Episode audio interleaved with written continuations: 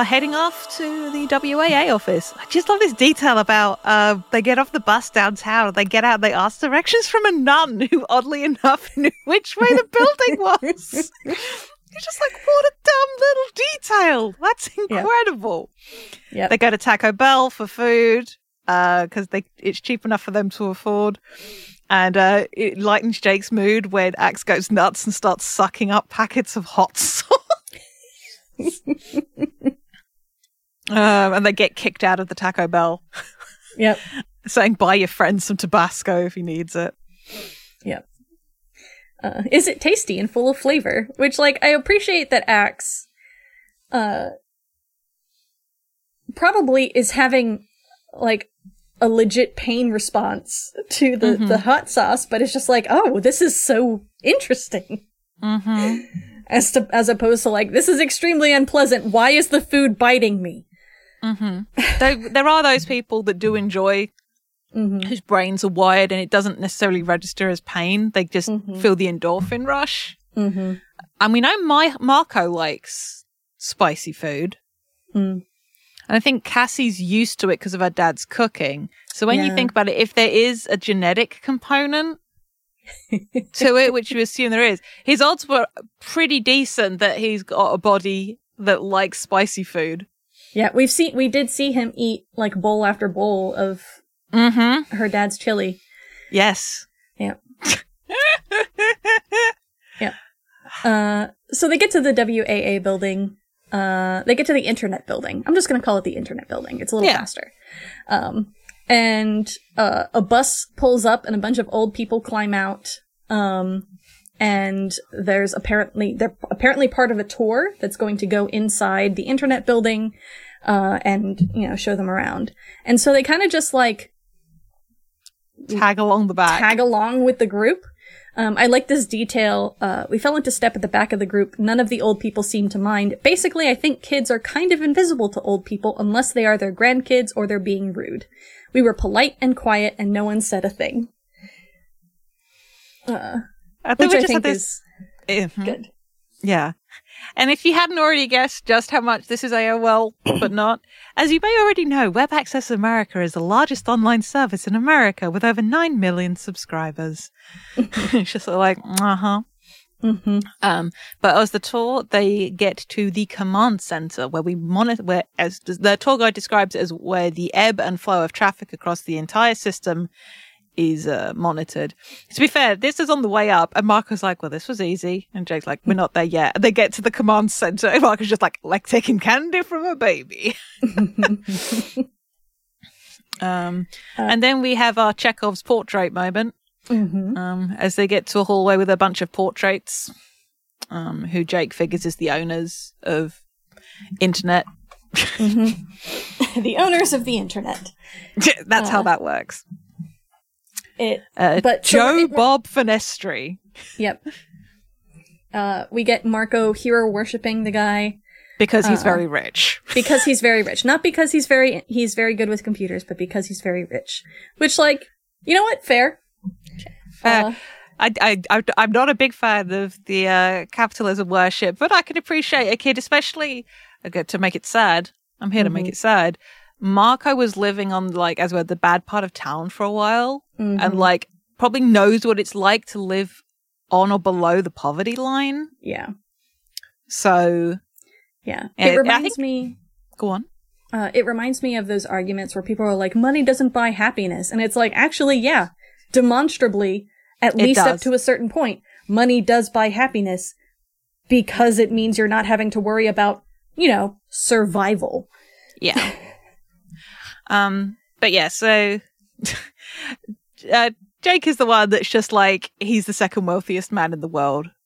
Cassie, I think, which is interesting considering, uh, and this will also be an interesting point, considering that Bill Gates was referenced in the Andalite Chronicles. mm-hmm Um, I do appreciate that. Um, somebody's like, how much is Fenestre worth? Mr. Fenestre is worth $24.9 billion. That's billion. What a B. As a, oh, I suppose that's supposed to be with a B, as in billion. And Ax is just like, is that a lot of dollars? just like you could buy all the Tabasco sauce in the world with an Ax, all the Tabasco in the entire world and have enough left over to buy your own small country.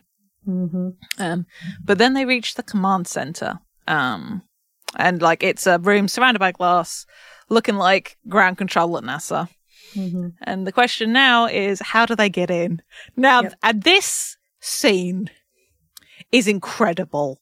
Yeah. Holy fucking shit. I love this. There isn't a lot of plot going on here. Nobody has a smart idea. Yeah. Um, They Rachel's actually have like- a little bit of a moral dilemma first. Yes. Because they talk about ha- creating a distraction, Mm-hmm. which is Rachel, because nobody can think of an idea off the bat. Um, Because it's daytime. They normally don't do stuff during the day. They normally sneak in at night. Mm-hmm. Uh, the tour group's moved off, and Rachel's like, we create a distraction, set the place on fire, and then when everyone runs, and Jake points out, these are normal people, as far as we know. We can't go around terrifying and endangering normal people. And then this fucking line, she nodded like she understood. I'm pretty sure she actually did. Um, and then we have um, Jake suggests that's the morph, nice normal people, that they acquire DNA from some of the folks that work there.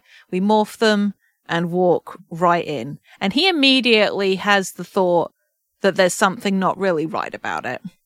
Mm-hmm. And this is interesting because I, Jade, and the character I play on uh, our Animorphs inspired podcast morph human a lot. Mm-hmm. And so there's this back and forth with the kids about is it moral to do that? Right.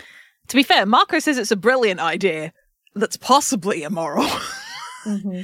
Ax is like humans are the animals native to the environment and is like from a logic perspective, why wouldn't you? Mm-hmm.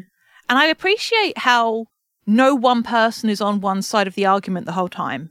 Yeah. Except Cassie. Cassie is consistently on the I am not comfortable with this. Or Yep.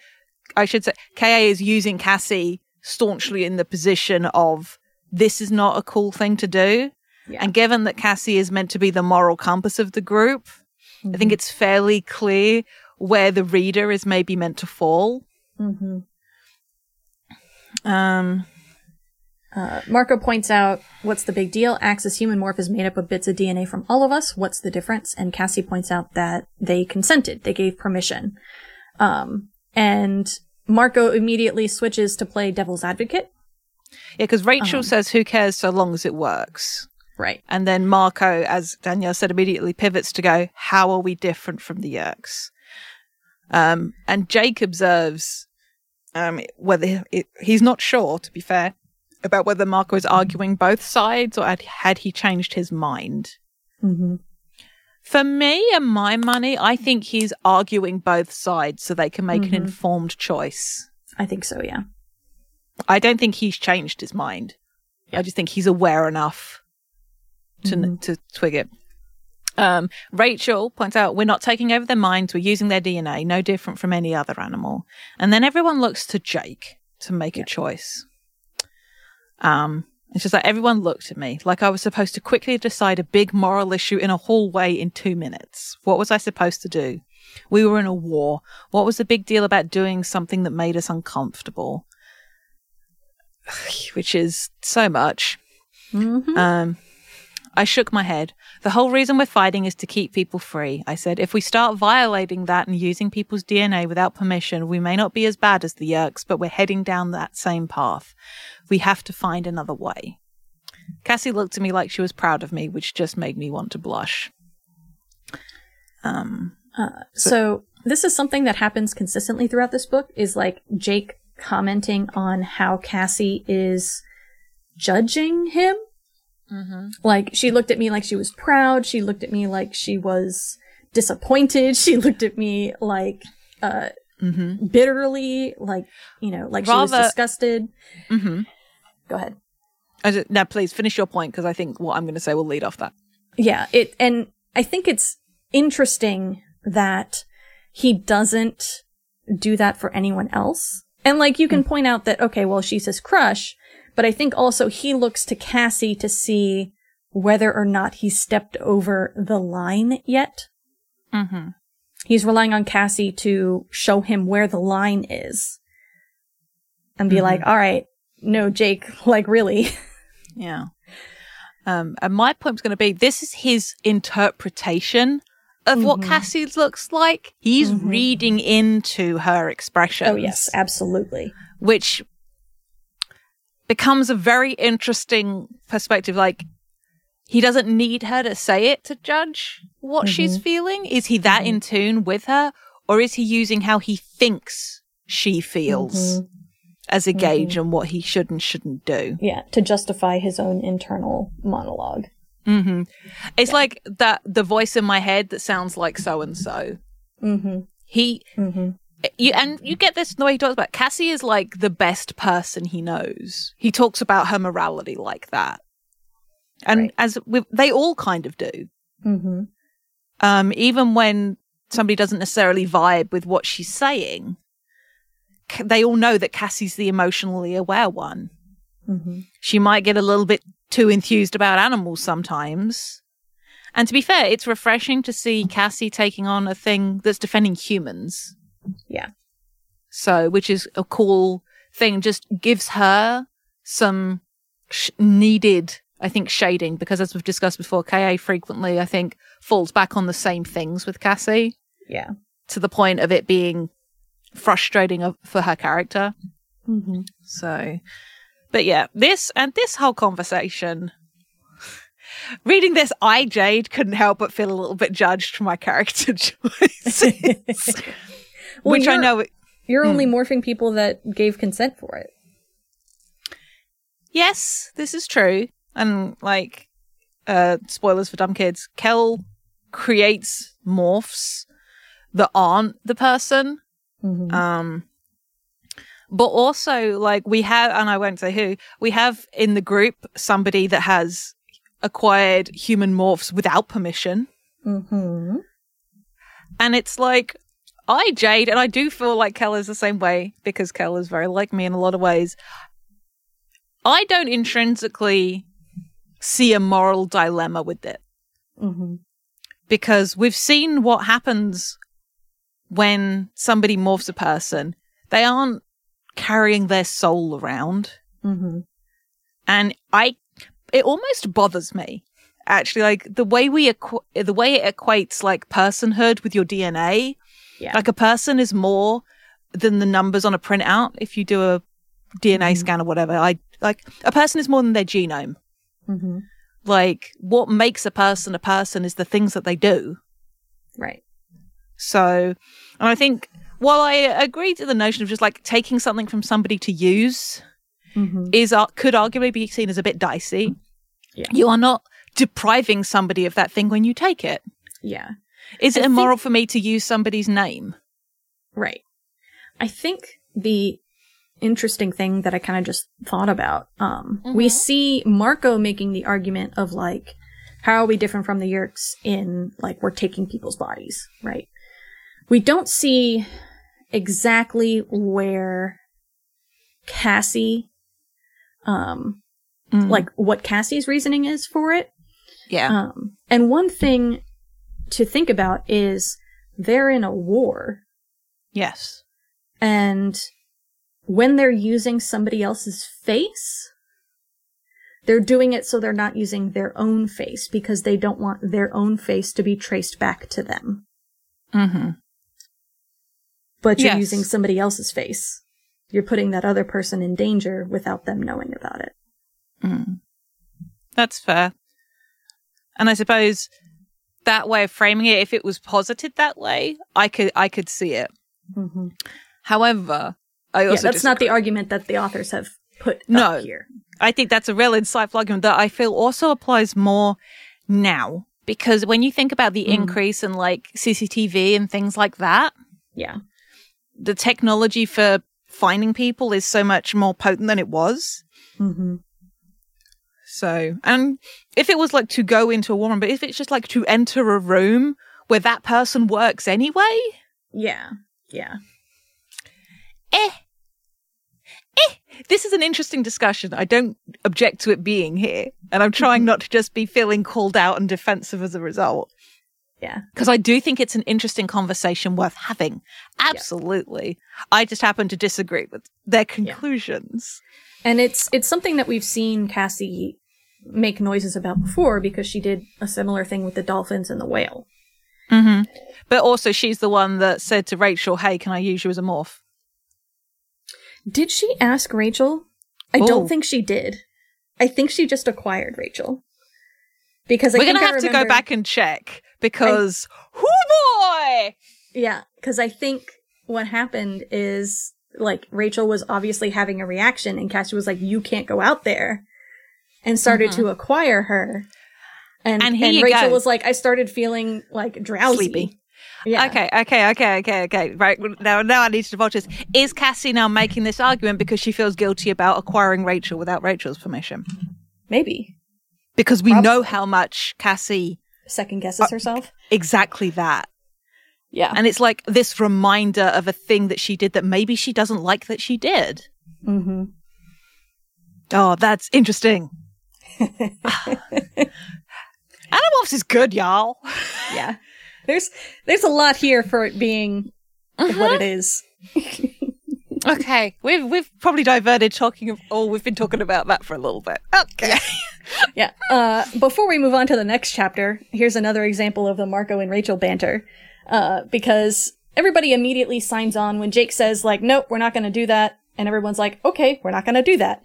Um, and they, Jake says the plan. He says, we're going to go with a distraction. We're not going to start a fire mm-hmm. or endanger anybody.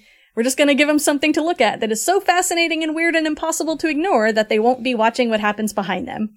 Ax and Marco are the computer brains. They go in. Ax is human. Marco as himself. So Marco won't be human? Rachel asked quickly, then laughed at her own joke. That was a good one, Marco complimented her. Fast, too. Thank you. That's the good banter. That's Yeah. the good shit. yes, that is, that is the very good shit. and then this happens. and oh my god. Well, well, you'll have to link to that art you shared in I the show notes for this. so they're going to morph. Um, Yeah. I do appreciate this. We have the, this becomes the, do you have your mop? Yes, I have my mop. She sneered. Cassie's ready, but they're like, we can't use the shit, lose our shoes. We have no more money. So they like knot the laces of their shoes and wear them around their necks, except for Tobias, who gets his grab later. And they realize that because they've all morphed, they can't open the the door of the closet. Um, because Rachel is Grizzly, Jake is Tiger, uh, Cassie is. They've just they're using their battle morphs, which I feel is a nice little distraction of what is actually going to happen. And then they point out, Rachel, why don't you just open it? Uh, and she just like punches the door, oh, or she shoulders the door open. Yep. And then in front of this glass wall, nobody's looking at them.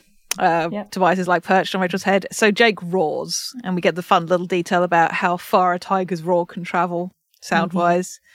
Um, and now 50 or 60 set of eyes swivel over to stare at us, and what they saw kept them watching. Rachel, huge, terrifying, powerful Rachel, was calmly mopping the floor, sweeping the mop back and forth like a professional. I was helping. I had the mop bucket in my teeth.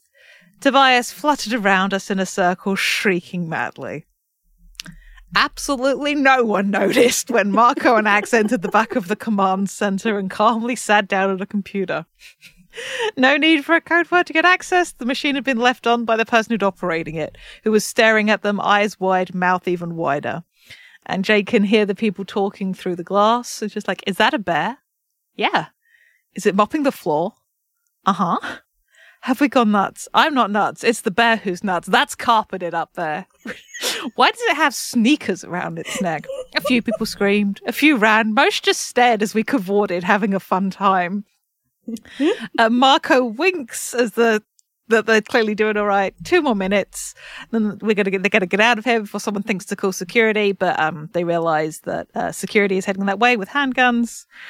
Um, and this and th- at first they don't even notice Cassie in the wolf morph. They just there's this scene in front of them. Well, she's not in wolf morph. Oh, is she not? What's she? No, in? oh, she's she's. Oh no, she's in skunk morph. Hell, even. Uh, but Jake roars, which is enough to get rid of one of the security guards. Mm-hmm. And bless the other one who's staying, who's just like, "You animals, get out of here! You're not authorized to be here."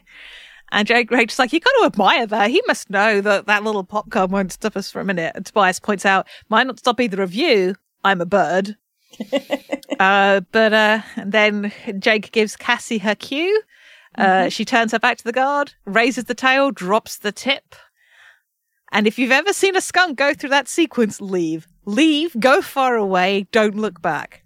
The guard did not know that.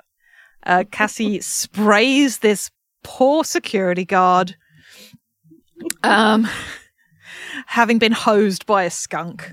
Yep. Uh, and then they bail. They they get into an elevator. Tobias presses the button with his beak. They get on the elevator, and by the time the elevator reaches the lobby, they are kids again. Can I just say, when the door elevator door opens, there's an executive and a bike messenger in there who decide to get out very quickly when this bunch of animals joins them. Uh, SWAT is coming in as they're leaving, and they're like, "Did you kids see a bear?" And Rachel's like, "Yeah, right, a bear."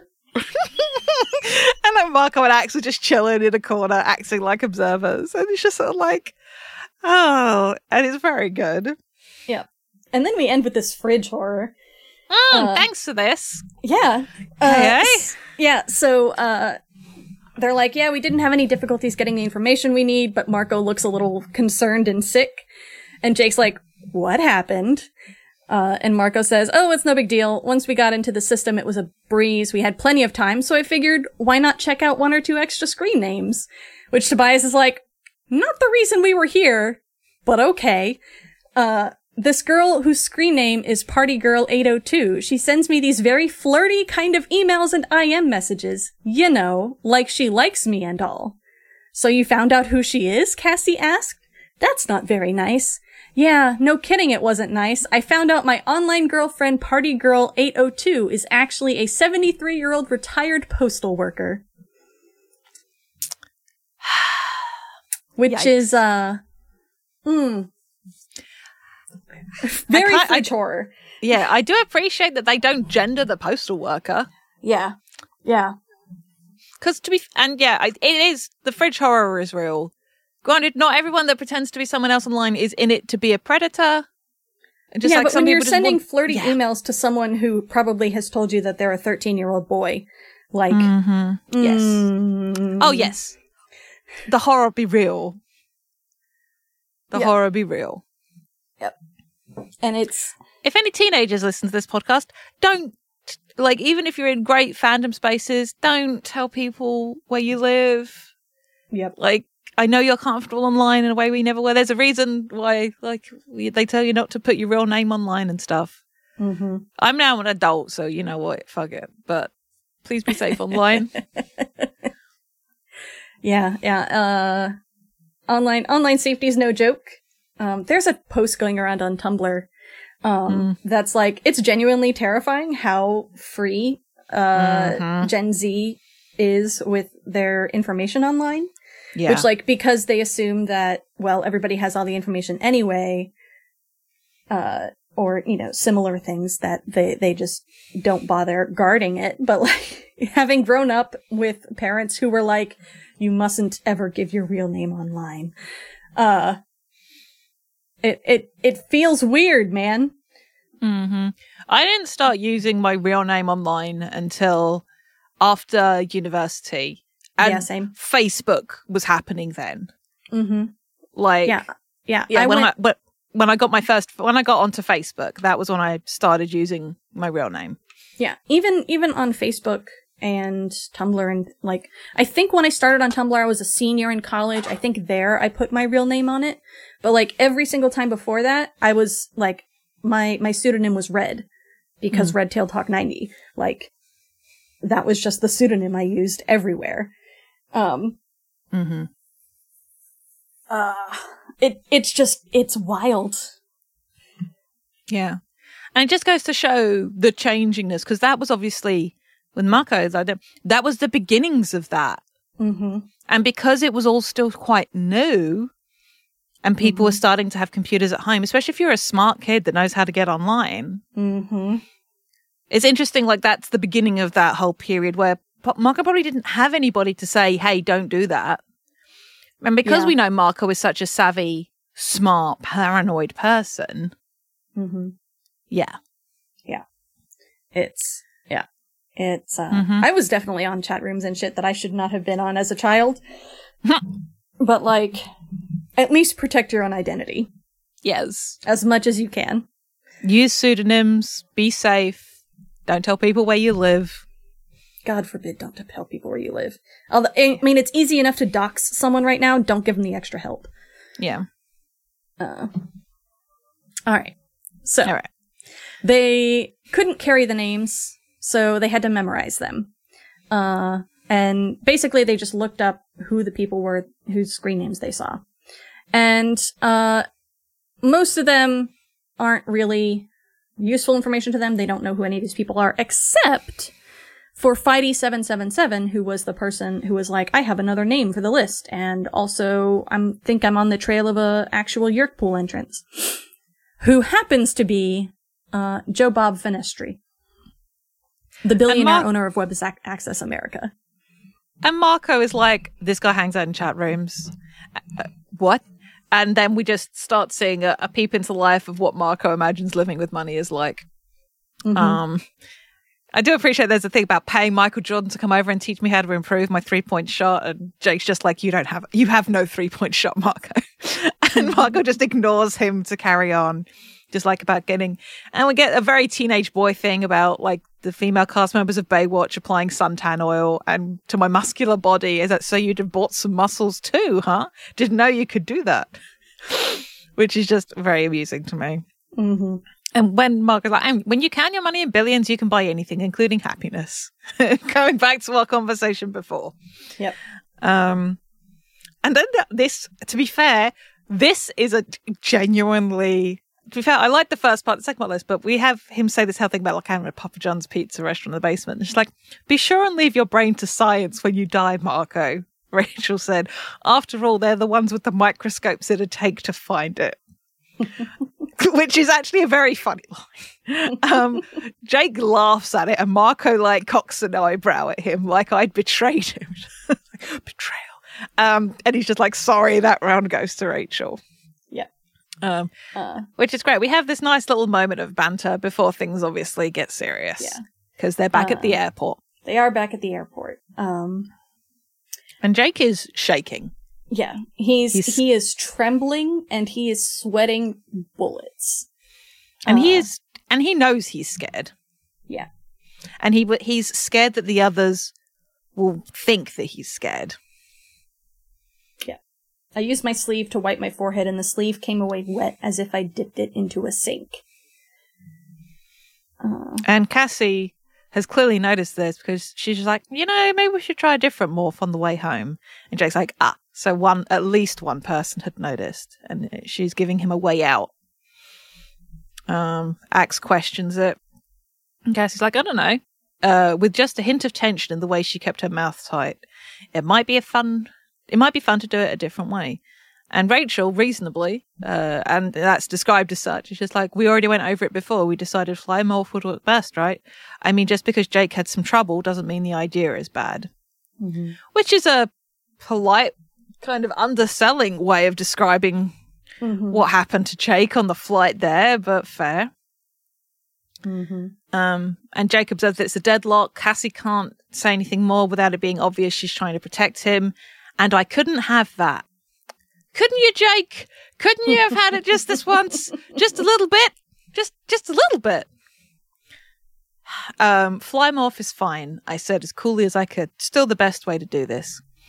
I think Cassie was a little disgusted with me. Hey, Jake, she said, fake bright, come buy me a pretzel. I'm hungry. You guys go on ahead.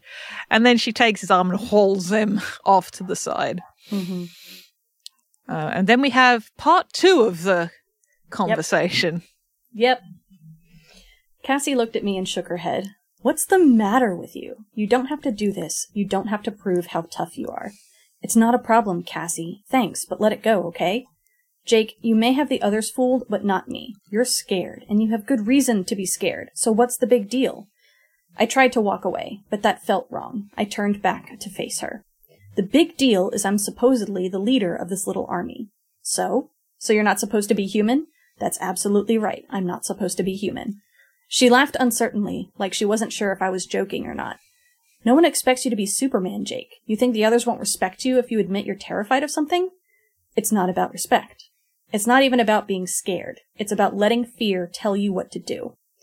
If it's an unreasonable fear, you have to get past it, Cassie said. But there's a reason for this fear. You were nearly killed. I shook my head. No. You're usually right, Cassie, but this time you're wrong. See, if I give in to fear, then that gives everyone permission to give in to fear. And we all have good reasons to be afraid. Pretty soon, we'd be totally paralyzed. We wouldn't be able to do anything because one of us might have some good reason to be scared. We don't morph ants anymore because they're all scared of us. They scared all of us, but mostly Marco, Cassie pointed out. We don't ever talk about morphing termites because of my problems with them. What's the difference? The difference is you all decided I was the leader, I said. That's the difference. A leader may be just as weak or scared or doubtful as anyone else, but he isn't allowed to show it. People say they want leaders to be just like them, but I don't think so. People want leaders to act the way people wish they could act themselves. Marco and Rachel and Tobias and Ax don't want me to give them permission to be scared. They want me to help them to be brave. Cassie looked at me a long time, and I looked away, feeling uncomfortable. We didn't do you any favor when we made you leader, did we? Cassie asked. I forced a grim smile. There's something else a leader doesn't do, I said. Complain about being a leader. We did pick the right person, though, she said. Once again, I started to walk away, but Cassie grabbed my arm. Look, maybe you're right, but I bet even the great generals and presidents or whatever have friends they can be honest with. People who would never lose faith in them, no matter what. I had the strangest desire to burst out crying right then. I also had a desire to hug Cassie really hard. I didn't do either. Come on, I said. The others are waiting. Now let's unpack.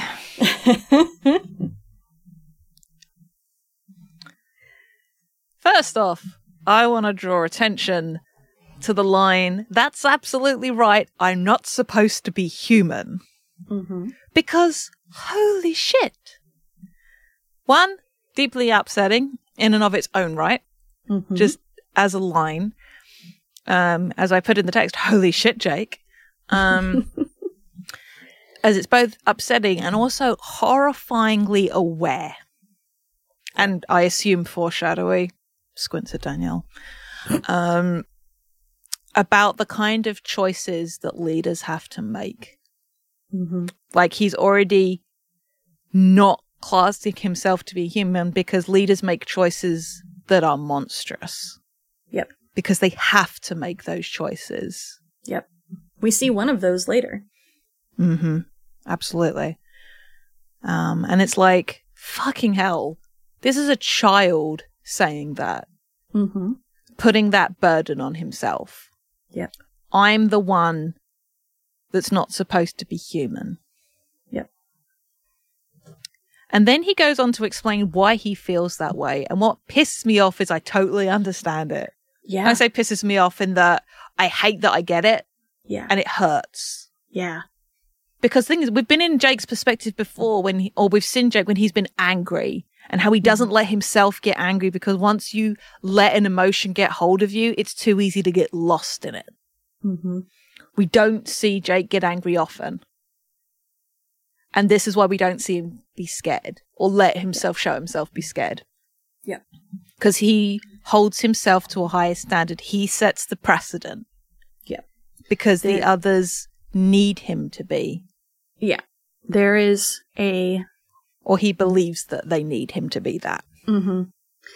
This becomes more true the further along the books get. Oh, I hate a self fulfilling prophecy. Mm-hmm. Fuck. Uh, there's there's a specific moment I'm thinking of, and Jen, I'm Mhm. looking at you through time and the internet at the end of the series, where this is like terrifyingly prescient. Uh, and it's just, mm, it hurts a lot. Be- yeah. it hurts because he's right. mm-hmm. You know? what be- yeah, but what becomes interesting is he assumes that this is the case. But if Mhm. he had allowed himself to show fear, and the others see him as fallible as as in no as fallible as they are, they wouldn't keep putting the onus on him in the same way. The thing about holding yourself to a higher standard is that you hold yourself away from other people. Yeah. I think it's real easy to lose touch. Yeah. Because people feel like they can't relate to you anymore or can't talk to you. Mm-hmm. No, we see that a lot too. That Jake is the general, and you don't necessarily talk to Jake about things because he's the general, and he will use that to make decisions. Mm-hmm. Uh, but like, I really think that the others, not Cassie, obviously, um, Mm.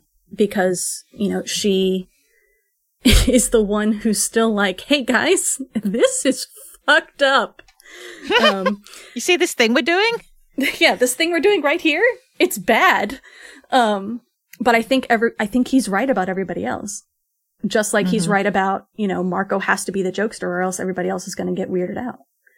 Um, and I think even if you ask the other ones, like point blank, and we're like, hey, do you expect Jake to be brave all the time? I don't think anyone, except for maybe Marco, would say yes. Mm-hmm. And Marco would be like, no, I don't expect him to be brave. I expect him to act brave. Mm-hmm. And we see that later in this book Yeah. when things break down and Jake breaks down and everybody else freaks the fuck out even more than mm-hmm. they would, you know, just normally because of what has happened. But the fact mm-hmm. that Jake isn't putting on his front anymore Yeah. sends everybody into a panic.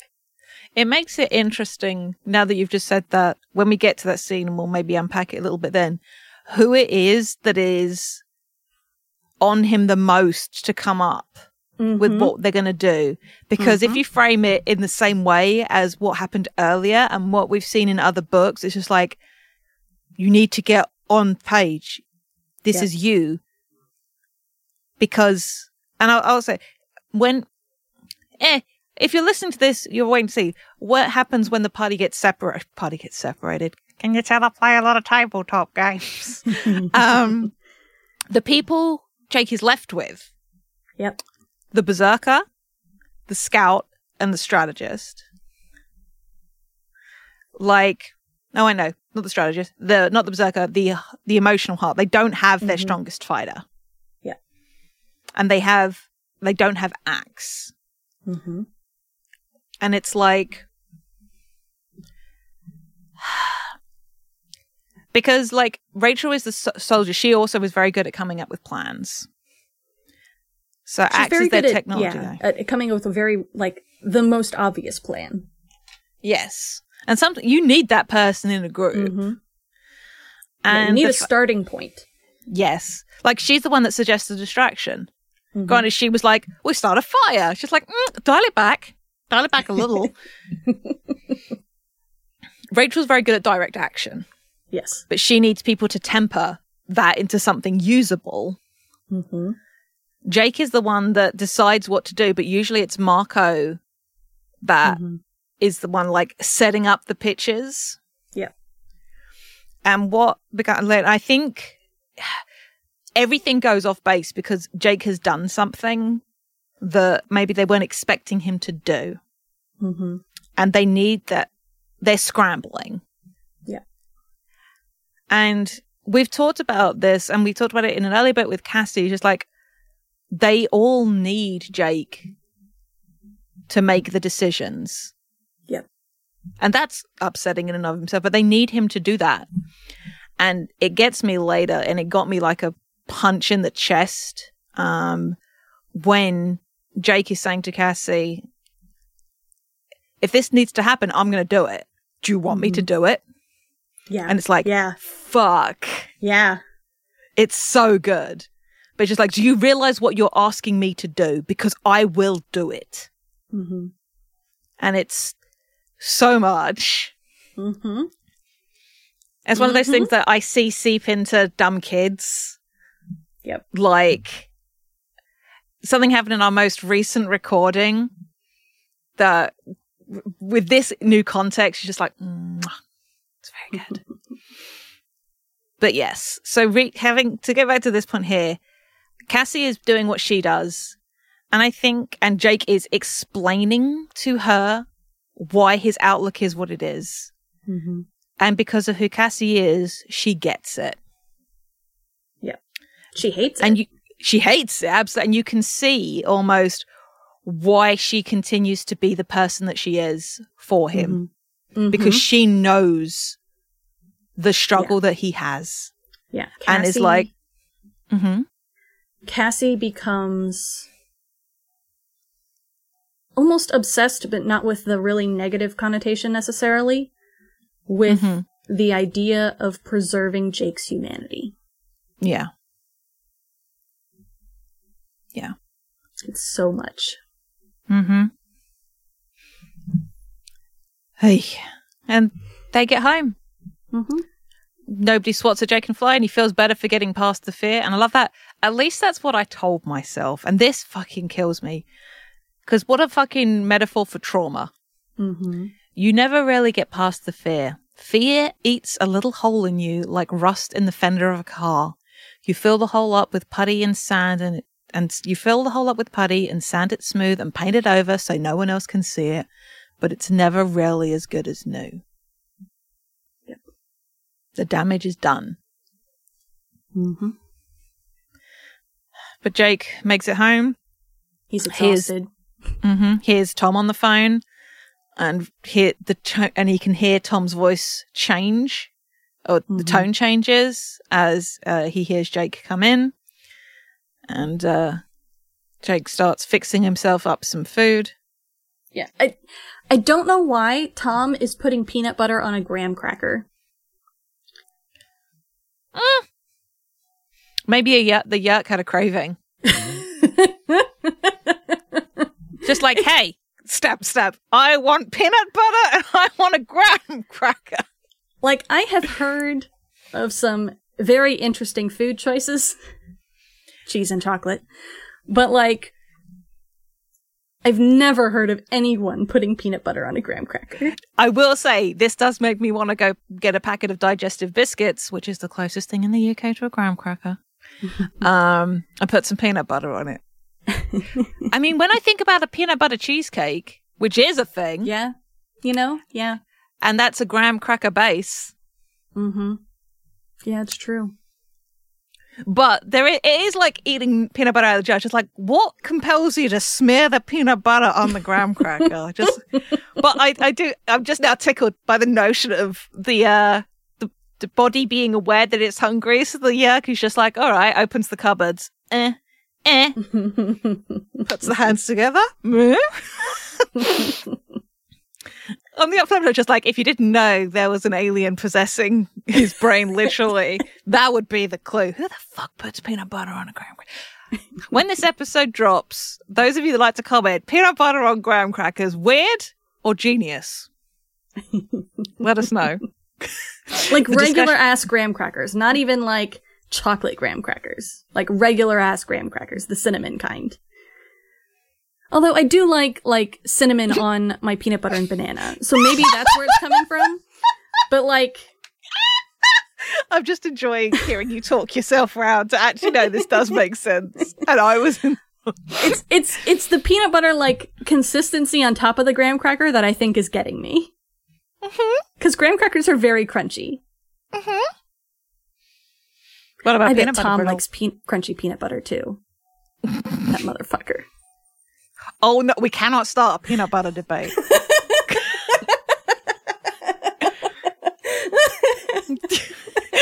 no, we we've already been recording two hours and ten minutes. we cannot. the outtakes, the peanut. If you want to hear Danielle and I talk about peanut butter, let us know. We'll do a bonus 10 minute episode of just us arguing about peanut butter. It'll be great. Oh god. So they have they have a non-conversation, Jake and Tom, where they don't tell each other anything. Yeah. Uh, Jake goes up to his room. Uh, he's booting up his computer, but he hesitates, and he's like, "All right, what do we what do we do with this information that we have now?" Uh, and basically, he's like, "All right, well, I gotta find out more about Joe Bob Fenestre. Um, so I gotta like I'm really exhausted, but I really have to go over to Marco's house because he has the untraceable computer and it's faster, et cetera, et cetera. We can pull up articles there. He doesn't live too fa- far away. Um, or Joe Bob Fenestre doesn't live too far away. Um, but Jake is really exhausted. And so when he goes downstairs and his parents come in and they say that they're cooking dinner and like, weren't you out all day? Why are you going out again? Won't you, would it kill you to have dinner with your family? And his mom is like, uh, it will be soon as I make that salmon I picked up yesterday. You loved it last time I made it. I mostly got it for you. Guilt. Great. I smiled. Well, you didn't tell me that's what you were making. Marco can wait. I'm there. And what so, I love what I love about that Mhm. is we don't obviously hear Marco's mum. Uh, no, we don't obviously hear Jake's mum's tone of voice. He assumes he's being guilt tripped, Mhm. Or he feels guilty. Yeah. That isn't necessarily his mum's intention. Mhm. And because my initial is oh he feels like he's being guilt tripped, which to be fair, parents have been known. Mhm. But it becomes interesting whether if he just like frame in his mind is framing it as his mum's manipulating him Mhm. with guilt, then it's just like oh she's doing a you, huh, buddy? Mhm. And it's it's just sad. Um, he doesn't call Marco because it, there's too much he would need to talk about and doesn't have like the time to do it or can't say it over the phone. Um, he, they have dinner just like the old days and Jake is just like kind of feeling a little mushy because like, you know, this is Mhm. what he's fighting for is just like this feeling of family around the dinner table. Um, and you know, he says, I wanted to believe it was all real because you know what? That was the whole point of fighting. The whole point of taking risks and fighting the Yeerks was to protect boring, average, no big deal times like this. Uh, mostly what people want is to be left alone. They just want to sit down and have a nice dinner and tell boring stories and tell jokes they've told a dozen times before. Which actually makes me think of that Party of One episode that just came out that you were on. Um, Mhm. which just like you were you were playing navigator and uh navigating this person who just who was an asshole but just wanted his old life back Mhm. um and i can see an echo of that but more sympathetic here of just like you know it was jake had a very white bread kind of life but he aches to go back to that because of the like he wasn't getting smeared on the top of an airplane like Mm. And it calls back to that conversation with Marco. He's desperate to go back Mm-hmm. to when he doesn't have to be the leader, when he doesn't have to look brave all the time, Mm-hmm. where he can just hang out with his crush and play video games with his best friend and play basketball with his older brother. Mm-hmm. And it's interesting to me because I suppose, like, and this comes back to the whole, because it's a thing, a point we've circled around before of, um, where am, where am I going with this? My brain is working faster than my mouth and then Mm. forgetting itself. Curses. About whether or not you can go back. Mm-hmm. Um, and what he just said about fear being putting holes in things. And then Mhm. I, I immediately said, well, that's trauma. Mm-hmm. And he desperately doesn't want this to be his life. Mm-hmm. And he's effectively lying to himself about going back. About going back to exactly how things were. Yeah. Yeah. It's like when people talk about COVID, like, when are we going to go back to before this shit? And it's like, that's not how this works. No. No. The the world is changing. And I'm referring to animals here because I don't want to get talking too much about real life. Yeah. Um Ah, here it is. Uh the the thought that escaped me and then came back. We t- the way we look at childhood Mm-hmm. as adults and it being a simpler time. Mm-hmm. And I think it's a sign of maturity when you go, no, I would no way want to be a kid again. Holy Mhm. shit. But it is that upsettingness of a child just mourning his lost childhood. Yeah. Because that's such a thing that you would expect an adult to come up with. Mm-hmm. But it, it, it does ram home the heart. This is a war. Yep. And it's like, oh, when I get back afterwards, I'm going to see my girl and watch a movie and yada, yada, yada. Mm-hmm. That desire for normalcy and things being low stakes or having no stakes even and the comfort in that. And I mean, I don't want to get down too far down the rabbit hole talking about like Jake had an incredibly easy life. I mean, he's a middle slash upper middle class cis white dude. Mm-hmm. So, you know, life is going to be pretty easy for him if this hadn't come along. But I don't, I can't begrudge him wanting to go back. Yeah. Because what he is having to do and the person he is having to become, and he knows he's becoming it. Mm-hmm. And that makes his, this desperate want and need to go back to being Joe Average Yeah. so upsetting. Mm-hmm. I'm now I'm thinking about like Snowpiercer. Good film. Watch watch Snowpiercer. Um, about wanting to get to the front of the train and Mhm. realizing when he gets there what it actually means. Mm-hmm. And it's like, fuck. Uh, so Jake spends the evening with his family, um, and then we cut to the next day where Marco is talking to him about having gone back into the chat chat room um, and figuring out what everybody's saying. Um, it, it's framed as while I spent the evening with my family, Marco had been busy, uh, which has a tone of uh, uh, guilt tripping himself that Mhm. becomes worse later. Yeah. Um, they the the child who's worried about his father uh, is still talking about his dad. Marco has the feeling that maybe he's getting ready to confront his father. Cassie's like, we can't let that happen because that would mean that child gets yeerked. Um, they talk some more about who everybody else is and like what are they gonna do. Um, one the uh, Yeerk hater they figured was probably a controller. Um, they got a name, but um, they can't find that name in like the phone book. Yep.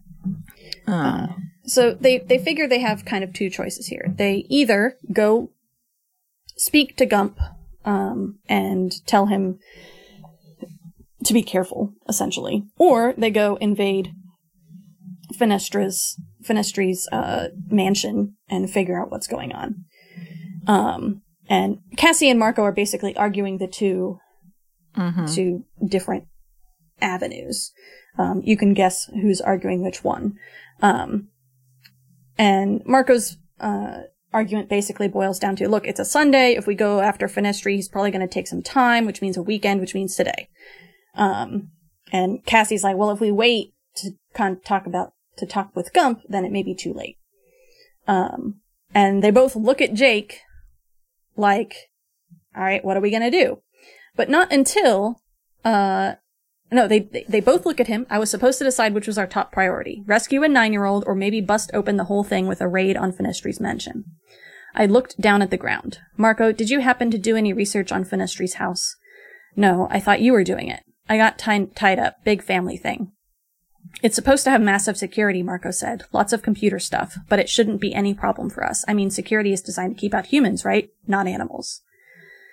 Uh, Jake decides uh, they're going to talk to Gump first thing after school tomorrow. Um, and then we get another moment of him interpreting what Cassie feels. Uh, she nodded, but she looked bitter. I hope that's soon enough. Um, Jake senses that he's making a mistake. He doesn't know what it was, and but a leader has to lead, not sit around consulting his horoscope or taking his own pulse. So I made the decision. Um, which is kind of the other side to to Jake's um, uh, knowledge of what it means to be a leader, which is that at the end of the day, it doesn't necessarily matter which decision you made. I mean, it does, but as long as you make a decision, that's the important thing because It's about indecision acting. kills. Yeah. Um, which I don't think this is really a true dichotomy here. Mm. Like talking to Gump shouldn't take more than like 10 minutes. Yeah. Really? Uh and Mhm. like uh, they they're going into the Fenestre situation without any like it's not time sensitive. No. The Fenestre thing. Like they could go in next weekend. Um Yeah. Like they, like nobody's expecting at the Fenestre place.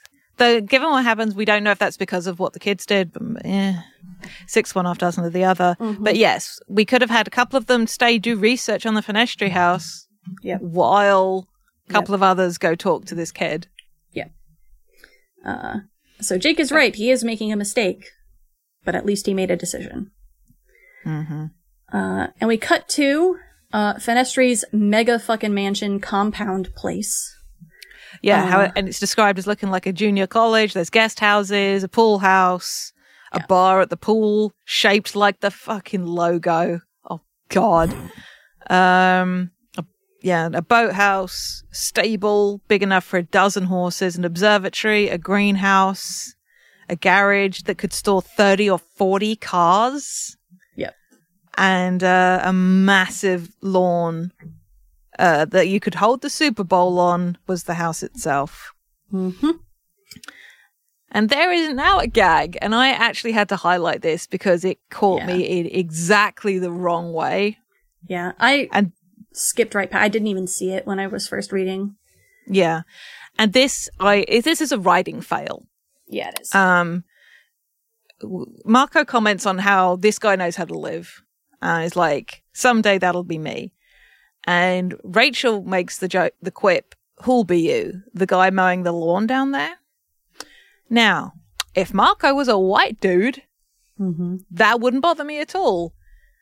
But because Marco is heavily implied and in a lot of art depicted as uh, Latino or Hispanic, and given like my white English ass knows that a lot of like Mexican immigrants and stuff work as like groundsmen and stuff Mhm. in the States, Mm-hmm. that immediately made me go, Yo, Rachel, what the fuck? Before my second bra- my brain kicked in, she's like, No, Jade, that's K.A. Applegate's fault.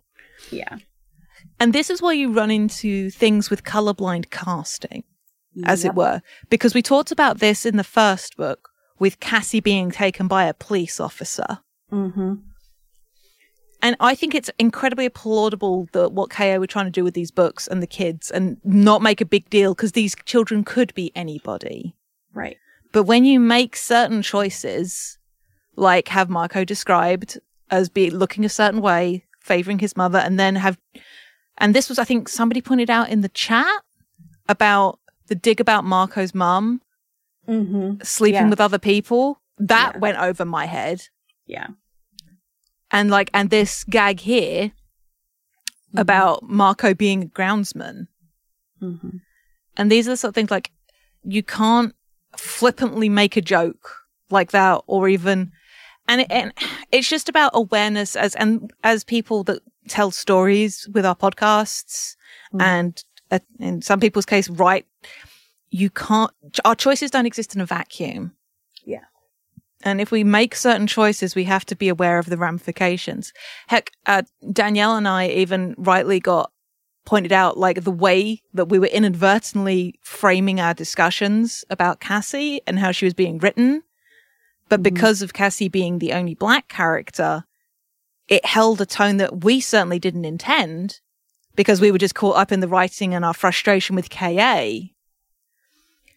The, as I said, these things do not exist in a vacuum. You have to be aware of the wider picture that you're painting, intentionally or not. Mm-hmm. And it was enough to take me out of the moment that I had to write a note about it in our document. Yeah. Because I was like, ah, fuck. Yeah. It's So, it's uh quote unquote product of its time because Mm. the 90s were all about that color blindness thing. But like yes. yeah, it is Yeah. uh not good. No, it's a term I've actually heard in the theatre community. Um, to, to the moving away from color blind to color conscious Yes. casting, Mm-hmm. being aware of the choices that you make and having them reflect, using it consciously. And I think the same is true of, uh, can also be true of how you cast or portray queer characters or trans characters or disabled characters. Inclusion is great, but that doesn't necessarily mean anything if you're perpetuating stereotypes or you're demonizing a group without intending to because of how you choose to write them. Yeah. Or portray them. Yeah. White people, able bodied people, cis people, we can do better. Mhm. It's good that we, if you want to portray people outside of your lived experience, do your research, be conscious, hire sensitivity readers, or Yeah. work with consultants. Yeah. Approach it with thought. Yes. Uh, and if someone points something out to you, take a second Learn. to think about it. Yeah. Yeah. If your friends have taken the time to go, hey, did you notice? Did you know that person cares enough about you to call you on it? Mm-hmm. Uh, a friend of mine had retweeted something earlier today uh, that was just a humor tweet, but I have the Shinigami Eyes extension and I could see this person was flagged as a TERF. Mm. So, so I let her know she's like, yo, heads up. And she immediately like, thank you for letting me know. I deleted it. And then they also, uh, she also made a couple of tweets apologizing for it and being, saying about how she's glad that there are people that will help her let her know when she's showing her ass on the internet. Mm-hmm. And like, again, we as well, uh, we are aware of our limitations. We are grateful for when people take the time to go, hey. So. Yeah. Again, we're, we're, we're neurally divergent people, so we occasionally get very defensive about it at first in our brains, but then we're just like, oh yeah, people love us and want us to do good things. Mm-hmm. Thumbs up. Um, but yes. So So let's dive into this fucking hectic ass scene. Uh, this is so much. it's it's Holy a lot. shit. A lot happens here, very Yeah. fast. Mm-hmm. Uh, so they they comment a little bit on like the layout of the place and like what are they gonna do, and they're all they're all casing the joint with bird of prey eyes, basically. Um, they're looking at the perimeter. There are three different fences around the house and its lawn. Um, they talk about how paranoid this guy must be. Also, there are people walking around with dogs, like attack dogs. Uh, they have, he has like observation towers at each of the corners with people with guns. Like, this dude is, there's an underwater paranoid. fence in the river that he's next to. Like, there's a fence in the river to keep people from coming through underwater, I guess. Um, Yeah. We find out why with Yeah. good reason. But the Mhm. kids at this point just like, yo, rich people are weird. They are weird. This doesn't, Yes. the thing is, like, reading this, it doesn't set me as, like, particularly odd for a rich person. No, no, no, no. And to be fair, uh, Ax is just like, is this human in great danger? And Marco is like, nah, that's rich people for you. Mm-hmm. So, So Jake posits to the group, like, okay, how are we gonna get in? Anyone have any ideas? In the way that he usually polls the group before making a decision. And Tobias is like, well, there's an open window in the Mac. Why don't we just fly in through the open window? Uh, and, uh, we need to be able to move around. But Cassie's like, all right, then what? Uh, Marco suggests flies. Cassie takes a pot shot at Marco, saying we could do ants again too. Um, and so we, Jake butts in, says it was time for me to decide. Okay, first of all, we go in like Tobias said. Only Tobias stays outside and uses his eyes and ears to report what he sees through the windows. Inside, half of us more fly, the others cockroach. We spread out, keep in touch. Anyone finds Fenestre, he calls the others. Got it? And Rachel's like, all right, let's do it. And of course, she's the first one to go. And then shit pops the fuck off. Because, And- sh- go ahead. I just say, really, I know it would be Rachel that does this. It's a really good thing that her bird of prey morph is a larger bird. Yes. Because if one of the smaller birds had gone, Yeah. they could, this might have killed them. Yeah. Yeah. Um, uh, Because so, she goes through the window mhm. and is unconscious. Yeah, she's, she is electrified by some sort of, it's not a force field, but some sort of electrical field that covers the open window. Um, later we get the explanation of it's probably some kind of, uh, bug repellent kind of thing, like a, like a, um, like fly lamps. Yeah. Um, But like around a window frame Yes. rather than, mhm. yeah. So Um, when she flies in, she's electrocuted, knocked uh, unconscious, possibly dead, um, and is crumpled inside the room. I assume it's Jake that gives the message to Cassie to break off because she's the closest behind. Yes. Uh, Cassie's already like banking, right? Um, Yeah. and every and like an alarm starts going off, and they're all like, "Okay, we got to get altitude fast." But the thing is, the air is cooler down, so it's really hard for all of them to uh, get momentum. Because they were all in a full stoop. They were all Yeah. diving towards this thing, and like only like 20 feet in between each other, they were all going to just swoop into this window. And so having to pull up at the last minute means they lose all of their momentum, and it becomes extremely difficult to get that momentum back to get back in the air. And this is when the security guards show up and start shooting. Yep. Uh, Ax is clipped Yep. um, and starts to fall. And Jake is trying to figure out if he can get to him before he hits the ground. Mm-hmm. Uh, Tobias is the one, um, this good Shawm energy, uh, Mm-hmm. dive, makes a dive and uh, he catches up with Ax and call back to that thing about just how fast Red Hawks can di- uh, Red Tailed Hawks can dive. Mhm. Well, not quite as fast as I think it was. Peregrine Falcons were faster at dives, Yes, but they are. still pretty. Far. But Tobias is Tobias is Tobias about it, and he has no qualms about throwing himself Mhm. into danger to save the others. Mhm. Um, he catches up with Ax, warns him that this is going to hurt, and sinks his talons into Ax. Uh, s- so he can follow the swoop of the launch, like never more than an inch from disaster. Yeah, because he, he's Um, trying to fly Ax out of here. Because if Ax was hit in the Mhm. wing, then he's not going to be able to to fly himself out. And so what Tobias is thinking here is, all right, well, I'm going to grab you and just fly you out of here.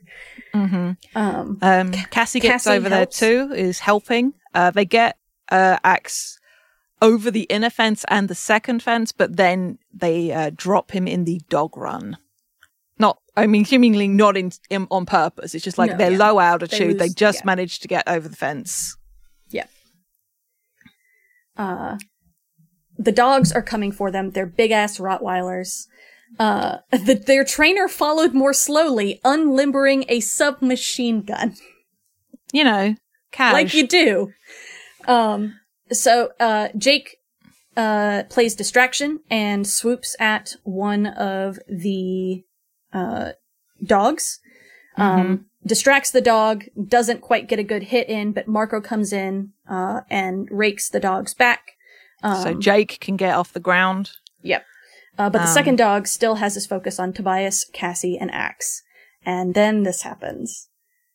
Tobias and Cassie are desperately pulling Ax's bird body along the grass. They manage to maybe just take off and then they fall back. And Jake yells at them to leave him behind.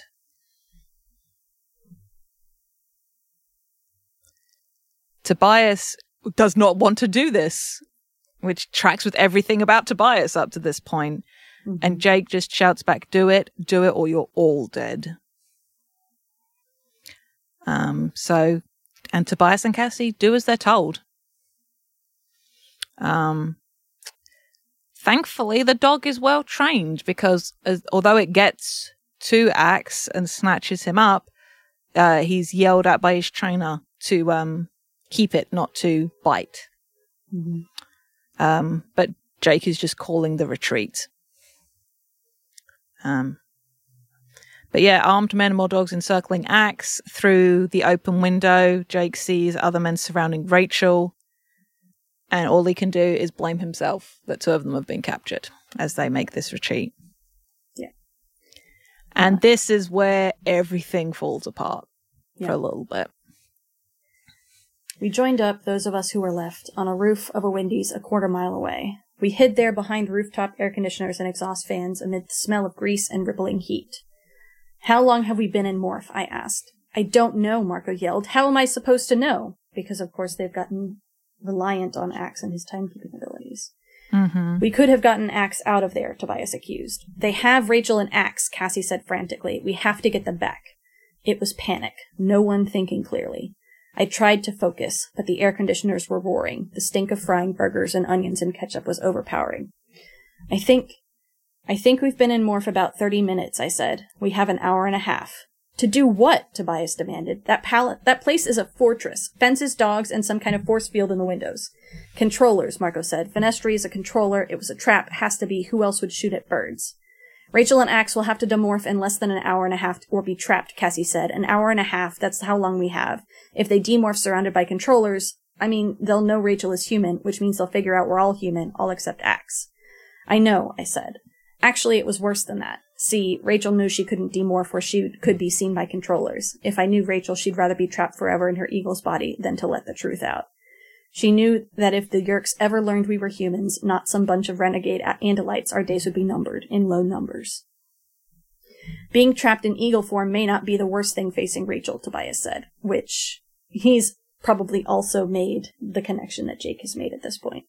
Mm-hmm. Oh yeah, you'd think that, Marco sneered with savage sarcasm. Maybe Rachel doesn't want to spend the rest of her life eating mice and living in trees like you, Tobias.